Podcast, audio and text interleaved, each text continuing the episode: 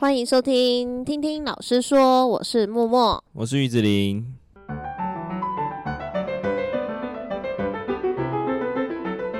好，今天主要想跟大家聊的一个蛮，我们前阵子其实就陆续在节目中都有提到过的一个主题，就是自学。那自学它比较长的名字，全名的话。称为非学校形态的实验教育。那简单来说，也就是孩子们上学是在非学校制度里面去做学习，跟去取得同等的学历。对，那呃，为什么会想要讨论这个主题呢？主要是因为，其实我们在带班这么多年，多多少少在每一届都会遇到。一两个就是有想要申请自学的学生，对，透过这一集也可以跟大家分享一下，诶，为什么他们会遇到这样子的想法？为什么会想要申请自学？那动机是什么？或者是说跟学校的教育制度比起来，有什么优缺点的部分？对啊，嗯，那你在你的导师生涯中有遇过吗？就刚好最近那个班，嗯，对。那那个班的孩子就是其中一个，他就是比较常识，嗯，应该说很常态的会迟到。嗯，嗯，那他其实对学校的各个方面感觉都没有什么特别强烈的归属感吧？意愿也比较低嘛。对，他可能觉得他想要学的东西跟学校想教的东西其实不是他想要的。嗯，对，这个情况下。他才去采取自学，而且他其实他有先例，就是他哥哥。哦，其实他哥哥已经是自学生了。那他哥哥比较特别，是他哥哥是属于音乐类的。哦，他就想要走音乐形态，所以他哥在高中毕业、高中自学完之后，嗯，他就会去德国念大学，直接去念音乐学院。对对对，他已经有去做申请了，所以等于说他在。自学的期间，他哥在自学的期间，应该是去做相关类型的练习或学习。嗯嗯，嗯，对。如果像音乐相关的学校，其实应该都是在大学段比较多。对。嗯、高中就可能只有音乐班的话就是音乐班，从国小三年级开始就有所谓音乐班这样子。那可能他哥哥想要的也不是那种类型的，或者是他没有，嗯、可能也没有考到他理想的，对对，理想的学校。对对，那因为音乐班的话，不管在国中或是高中，它其实就是都跟其他的普通班的学生一样的升学方式跟管道。对对对，对，就一样要考国中会考，那一样要考大学的学测。对，那如果像针对像这个这位哥哥他的状态的话，就是他应该已经很明确，他就是想要走音乐相关的科系。对，他可能就想要把时间花在音乐上面，他可能就不希望他把他的时间花在我们所谓的主科或学科上面。嗯、对，那我觉得这方面也是好的，就是他已经确定了他的路了。嗯、那他在其他学科的时间分配上，可能就不需要这么多。对。对啊，那其实自学上还是有规定说，你某些学科要读到什么样的状况啦。嗯嗯、对，那个状况就是需要大家再去查的。对，这个的话就是在如果是高中自学的话，会有一个同等学历的一个鉴定，对，它一样也是会考。学科的部分，嗯，那我自己遇到的是，我上一届、上上届了，因为这届已经毕业了，所以变上上届。上上届的那个学生，他的状况是他，呃，在高二的时候有忧郁的倾向，对对对，那也有去看医生，然后也有持续在服药这样子，对，那就是因为他们的那个用药的关系，他在学校的时间几乎都是有点。昏迷、昏睡的状态，没有到昏迷啦，嗯、就是昏睡，精神状况会比较差。对，所以他会变成他在学校的进度就会越拖越远，嗯、对，就越来越跟不上。那跟不上，就成绩当然就会下滑。那这个又变成变相，又是他另外一个压力的来源。哦，对对对，对所以那时候也才有跟跟他有跟他的家人就是讨论自学这个部分。对，就是讨，嗯，应该是说每个孩子他都有他的。学习方式啊，对，如果一旦他落差太大，或者是他想学的路已经很确定的时候，嗯、家长就可能需要考虑一下适不适合自学这件事情，就是是不是可以走这一条路，嗯，对吧？还有一个情况就是家长自己就有自己的想法了，对，他可能在国小的时候就开始申请自学，他觉得，嗯，学校教的或者是学校制度可能会没有符合他的教育理念。对，这时候他就可以自学。嗯，那他在这时候自学的时候，其实我觉得最累的就是自学。嗯，有分很多种自学啊，有分组织类的，嗯、也有分个人的。嗯、那个人的状况可能就是全部的都要交给家长。对，他的老师就是家长去决定嘛，甚至是家长本身。对，对，那学校的。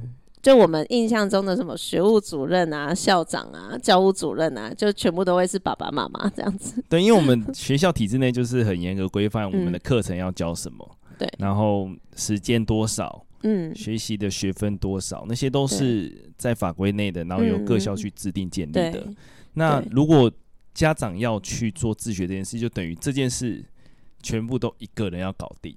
对，就是。家长们要搞定，大家可能要帮孩子去分配他的呃主科要去哪边学习，或者是家长可能自己要去准备教材来辅导自己的小孩，对啊，因为如果是在学校体制内的话，家长是比较站在就是辅助老师的角色嘛，对。那如果在体制外的话，就变成家长自己本身就是。主导的角色，我觉得最困难的其实还有教材，就是你所有东西可能有些管道可以拿，就变成这些管道都要你自己去拿。嗯、啊，学校部分就是它已经有知识化了，所以课本已经有，然后可能再多增加个就是教很多年了，对。对，就是可能课本打开就可以上课，但是家长可能就是第一个他想要学的路又不一样，所以很多东西。就是没有那么的完善，嗯，你要取得资料的方式，可能就你一定要有认识的管道，或者是网络上你一定要找到，嗯嗯，那这一块就是从头到尾都一个人，嗯嗯，包含你的时间分配，对，啊，你要让他学什么内容，啊，你想要让他学什么规范跟原则，这都很重要。以前就是我们在学校的时候，就会有老师在管制你的。德性吧，嗯嗯，但是这一块就变成从头到尾都是家长，你要一次扮演超多角色，真的可能会有点角色错乱哦。角色冲突，我觉得可能小孩子会觉得，哎、欸，为什么这时间点你会这么凶啊？为什么你又到晚上的时候又会恢复，就是 会有冲突？就原本你可能只需要疼爱他，就变成你现在要管东管西了，嗯，嗯，而且越到。某些时间点就会讲到我们前几集讲的叛逆，那你要变成你一个人要去 cover 这所有的事情。嗯，如果那再加上如果你有自己的工作，我觉得哦，哇，完蛋。对，可是我觉得我们我们刚刚少嗯。应该是说，刚刚的段落有点模糊，因为我们我们两个主要遇到的学生都是高中端。对对对。那以高中端去做自学的话，其实表示说这个孩子他其实自己想的蛮清楚的了。哦、对，因为他可能已经十六七岁了嘛。对啊，他会申请自学，可能包括连怎么申请，然后他需要有什么样的条件什么的，都是都是他他有能力自己去为自己准备。对，但我们刚刚讨论的是，如果是小学就想要自学的话，对，那家长在前置作业的考量上跟准备上，可能就要很充分的去了解跟准备。才有办法，而且小孩子学 小时候长到大，其实还有个过程是蛮重要，就是社会化的过程。嗯，对，他要学会去跟各式各样的人相处。哦，对。那可是自学这一块又可以讲到另外，就是他其实也有机会去碰触到不同年龄层的人。嗯，嗯，因为他在学习的时候就不会是都是同年龄的人。对对。但其实如果家长有在规划，有在。让他跟各式各样的人见面跟学习的话，嗯，我觉得就没有什么问题，因为我们出社会就是会遇到各式年龄层的人，对，那就就会变成说，嗯，如果要在小学端自学，你就要自己注意到这一块，嗯，你就要注意到他在各式各样的人的面前的相处模式，跟让他去见到更多人，对。对，就会要注意的东西真的太多了。小学到你哪会记得你小学的时候？是怎么学起来的？对，真的。我觉得这是对家长可能很希望小孩子走自己的路，那这一块就是需要特别注意的，因为很多东西都是他在那个环境才学到，但是或者是你自己在国小端的某些环境学到这些事情，嗯、你可能自己也没有意会到，哦，原来我要学习这件事情，所以自学对不是。对于学生来说，这种挑战，我觉得对家长来说更是。没错，尤其是在国中前的阶段。嗯、对，那刚刚有讲到说，就是同才嘛，那其实自学的方式还蛮多种的。对，就是除了就是全部由父母自己规划之外，其实还有一个方法，它是也可以搭搭配到学校去上课的。对，就是他可能是用挂学籍的方式去跟某个国小做合作。对，那他就可能可以呃，在一些特别的课堂上的时候。就是是自己是可以去跟父母自己是可以去跟学校做协调，有哪几堂课，就是孩子是可以回到学校跟同才一起上课的。嗯，因为其实还是 在办法里面有归三类啊，就是个人、团体跟机构啊。对，所以不见得说一定是家长负责所有事情。如果你已经有认识管道了，那你觉得这个实验教育很棒，那你可以选择跳脱，然后去做申请。嗯嗯。嗯，说不定在机构申请上面是比较容易的，因为它就是已经建立好了，那只要加入就可以了。对、嗯、对啊，嗯，那我们这集主要讨论还是是高中的部分啊，就是因为我们有认识跟知道高中生，嗯、我们才会特别想要对这一块说讨论一下，哎、欸嗯，自学是要做什么事情，跟做什么努力这样子。嗯，对，其实我会发现很多 YouTube 其实他们已经有分享了。对对，像是。嗯有一些有自学经验的，其实，在 YouTube 上面也可以找得到，他们可以，他们有现身的分享，就是自己整个自学的一个过程，这样子。嗯，其实一开始，呃，哎，绝大多数的人应该都会觉得那些时间就会变空下来，但其实学习不是只有在学校啦，嗯，对，所以，对对对，对于他们来说，我觉得对于高中以后的学生来说，自学一定是他有自己的想法跟自己想走的路了。嗯，对，当然身体状况是一个因素嘛，但我觉得最主要的还是他的路已经可能在学校部分会占用他太多时间，嗯，这个时候就会是适合自学，甚对啊，这时候就会让他可以去规范他自己自己的分配时间的方式，嗯，跟让他决定他要学什么内容的时候，反而是更好的。对，就是像我这一届，呃，有一个学生就。例子就还蛮鲜明的啦，他就是在嗯、高三的时候，嗯，要怎么说呢？因为他其实大概在高二的时候，课堂上的精神状况就还蛮差的，就几乎都在睡觉，然后当然就会跟不上。那我这届又刚好是升学班，所以其实老师们大概也没有太多的时间可以停下来等他。对，那加上就是一个女孩嘛，其实对自己也会。就我私下找她聊的时候，她也会觉得对自己很失望，对，但她没有办法控制她自己，就是因为她在人很多的地方，她是完全没有办法专注的，那就变成说她在学校她没有办法专心，那她回家她就要花比较多的时间，可能读书或者是加上还要做一些自己的休闲什么的，所以常常就会弄到可能三四点，然后又再来学校，所以就变成他来学校的时间他都在睡觉，然后。在睡觉又听不到老师讲什么，然后回去又要补，然后可能又会有漏掉，反正就变成一种恶性循环。对，那最后他就是在高三的时候跟我说他要休学，他那时候也是还蛮傻眼的，因为都会想说，哎，高三了，你其实可能再撑个半年就考完统测了，对，对啊，但最后他还是选择休学，然后他是也是想要去准备自学，那他就他其实主要的原因就是他没有办法在。人很多的地方做事情，对，他说他回到家，他精神就会变好，然后他自己也有去上一些可能电脑相关的课等等。那他也知道他自己喜欢的，就是兴趣是什么，还有他喜欢的科目是什么。对，那最大的问题点就是一个班这么多人的时候。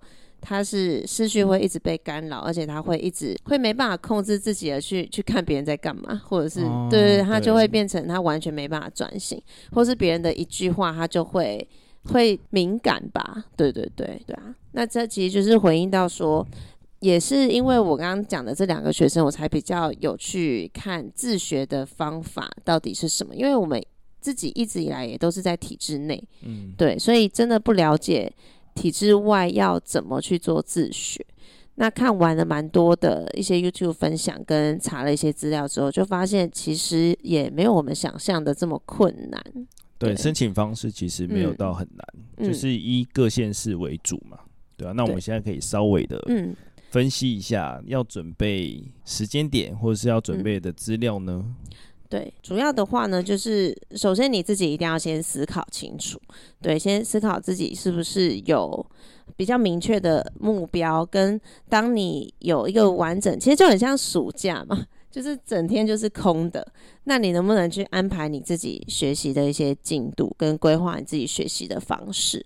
那思考完之后呢，各县市政府的教育局里面其实都有跟自学相关的申请表，那其实就是按照申请表上面的表格去填写你的你的计划，就是你你怎么去规划你的每一科的学习的方式。等等，那规划好了之后，接下来就是送去申请了。申请后呢，会有一个审议，就是面试的过程。对，就是教育局的人会跟你面试，甚至是未成年的话，父母亲也要一起就是面试。对，那面试的话，主要就是要了解说，嗯、呃，你们是不是对自学这件事情已经有明确的清楚跟明确的规划？如果有的话。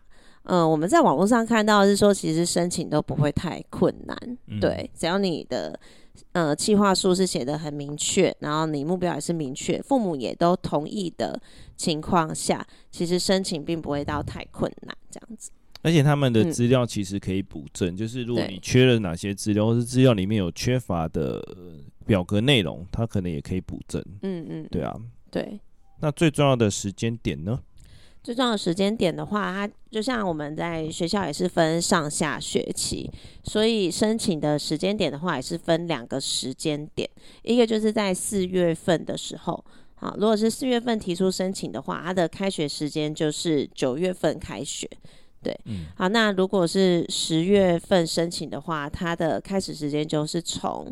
寒假过后的那个学期开始，嗯、对对对，所以其实时间点都公布的还蛮明确的，而且也会在每年的二三月的时候就会公布自学的申请办法，对，跟一些重要的时间点，对，好，那如果通过了审议，开始进入到自学阶段之后呢，教育局是会定时间去做访视，而且你必须在期末的时候去做一个报告。你要提交报告之外，有的县市也会要求你要去做面对面的报告，对，就是就是要报告说你这学期你学了什么，然后你做到了哪些，然后你是你的规划的成果这样子。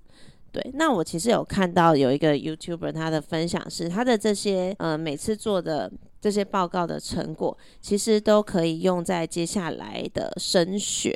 好，如果自学生想要升学的话，其实在这近几年也有一个管道叫做特殊选材，就大学端有特殊选材的一种入学方式。嗯、对对对，它就是可以不用去考学测或者是分科测验，就是用你的。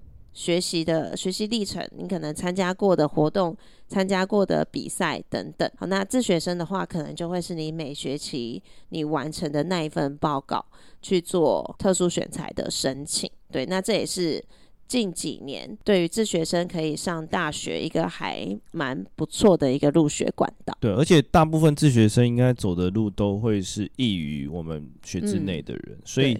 对于他们来说，这种特色招生应该是非常有利的。对，因为他可能花了很多时间练习，或者是参加比赛，或者参加课程。嗯，那那些课程证明跟比赛参赛证明都可以成为他们特色招生的一个加分项目，甚至评分项目之一。对对，对。那特色招生通常都会先于我们刚刚讲那些考试之前。对，我记得是在每年的十一月的时候。对，十一月到十二月，大概就会举行特色招生的部分。对，对啊。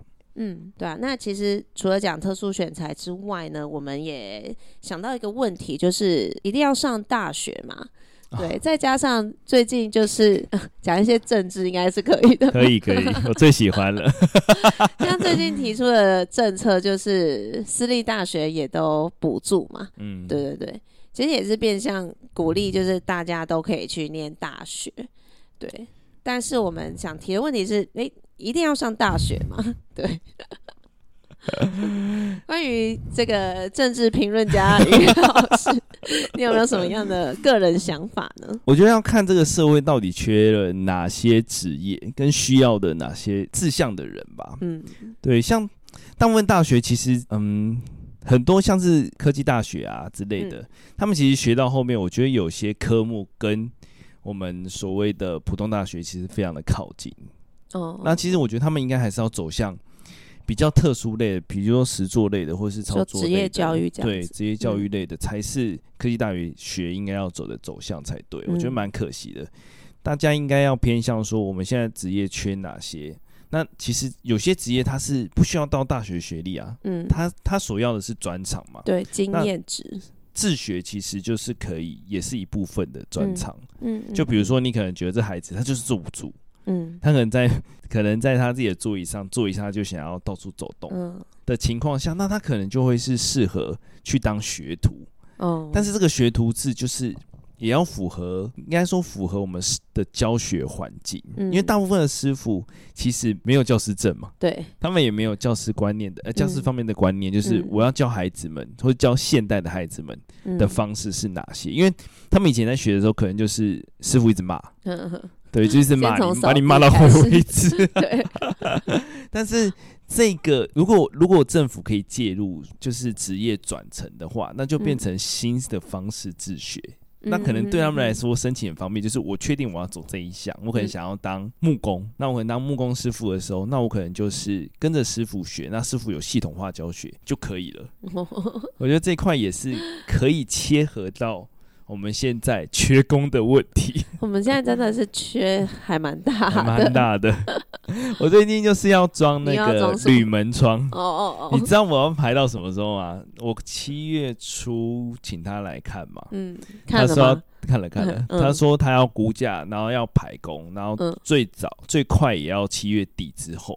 哦，一个月，一个月，而且一个月后还没保证你一定排得到。对，而且铝门窗它不是一个很复杂的工。对啊，感觉好像是 虽然我们是门外汉，但是听起来不是很大型的工程。就是跟嗯木作跟泥做比，可能相较之下没有那么复杂，我觉得啦。但是有可能我们不懂。对，对啦，也是有可能我们不懂。对，然后他，我就跟师傅聊，说师傅说，你们现在的人就是都没办法晒太阳。哦，对，那我觉得如果从小开始训练习惯了呢，嗯、那他是不是觉得这项工作对他来说是轻而易举？嗯，而且对他们来说，其实因为缺工，嗯，所以就是呃，供哎需大于供嘛。对啊，对啊，所以供不应求，供不应求。这情况下是不是他就可以赚更多？是啊，是啊，对，也可以保证我们市场上的平衡，嗯嗯，就不会有出现那种乱开价的状况发生呢、嗯。真的，对，因为你想要保持这个市场是平衡的，那你却又不要培训这样的这方面的人才，嗯，那一定会造成黑工的状况发发生。对啊。对啊，那自学我觉得可以解决这个问题，嗯、就是把它变成一个系统化的自学，嗯、就是缺冷气师傅、缺水电师傅、缺木工、缺泥做，嗯、那你这些人其实就是要培养嘛。那也不是所有人都是适合坐在教室里面的。对，其实很多孩子，你说他真的不好或是坏，我觉得没有，就是没有真的绝对坏的。对，就是他没办法坐得住，嗯、他就是对学科没有这么大的兴趣。对对对对对，我觉得有些学科其实他不必要学到这么的看成绩，嗯、或是他一定要学到他过为止。我觉得可以学到他本身够生活就好。嗯嗯，在他的生活下不会遭受到欺骗，不会遭受到。伤害的情况下，或是他因为无知，所以导致可能的结果，让他知就好，啊，不用求到那么深。嗯嗯，对啊，像很多木工师傅，你说他真的。不行嘛？社会经验不行，反而他也不见得啊。还有很多社会历练呢。对啊，我觉得社会经验跟你学习就是两两种方式嘛。一个是你真的去经历啊，嗯，那个反而是更难能可贵的。那对对于自学生来说，就是他可以先去经历这些事情，嗯，甚至是有师傅在保护他，就是让这些师傅成为合格的老师，也是个方式。就比如说他带一个师徒，他带一个学徒，可以可以什么的那个，可能可以。某些材料费，或者是他可能在做工的时候，他可以获得更多的钱，或者是更多的名声，或是更多的精力，嗯、让他去，他让他愿意去带学，对，让他可能市场上更多人，嗯、或者是说愿意接受学徒去，呃，建造你家的部分的时候的那些人，可能可以获得减额减减减他的费用，对对对，那个也是个方式啊，对，对啊。总比你你缺什么补助什么好，我觉得。应该是说，我觉得我们缺的就是像日本那种职人教育吧，我们就是没有职人教育，可能在呃，应该说我们的有。高职生，嗯，职能教育的多，应该是要都是他们都是集中在某一部分人身上，他们不是很多。的状况，可是我们是缺很多。嗯，我们高手那么多，高手可能一两个，是可是这一两个没办法负荷我们所有人工程。对啊，对啊，对啊，所以还是需要某一些自学的产生。嗯、对，可是刚听的话，就是我们是比较站在就是师傅那边嘛，但是其实从师傅的角度的话，他会觉得是现在的年轻人也不愿意去学啊。就大家可能宁愿跑外送，他也不要去当学徒。我觉得一个一方面是因为这些人已经出社会，他们在小的时候学的东西就跟他没有什么关联性。如果他从小就碰触到这一块，然后也有他的兴趣的时候，那可能就会是一个管道，或是一个路一条路，嗯，对吧？不会是那么狭隘的说，我们一定要坐在学校里面。对啊，嗯，对，其实也是我们看完。一些就是跟自学相关的资料之后，就发现说，其实好像也不一定一定要在体制以内去做学习，对啊，因为真的学习有很多种方式，就包含甚至是成人也是啊。大学毕业后，你的学习就停止了吗？也不是啊。对，那我们一样会去自己去找到管道去学新的东西，或者是去增进自己。那只是说，呃，这样的概念也可以往下延伸到可能。高中阶段，对，当他对自己的未来的走向有比较明确的目标的时候，其实他也何尝不是一个好的方式？这样，嗯，那我们来总结一下，好的，自学的管道跟自学的心态跟自学的可能的原因。好，其实呃，我觉得我们主要想要讲的，应该就是求学的管道，它不会是只有。单一种方式，对，所以当孩子他真的在学校遇到了一些状况，或者是说他在适应上，或者是学习的速度上有遇到一些问题的时候，对，其实就可以去思考有没有其他的方式去帮助他，对，而不是说诶一直强迫，或者是再送去补习，或者再去送去安心班等等，其实可以去思考一下说。呃，他是不是真的遇到了什么？就是我们是可以去做协助的一些状况，这样。好，那如果是说他是是真的是个人的一些适应不良，并不是说为了逃学或者是在。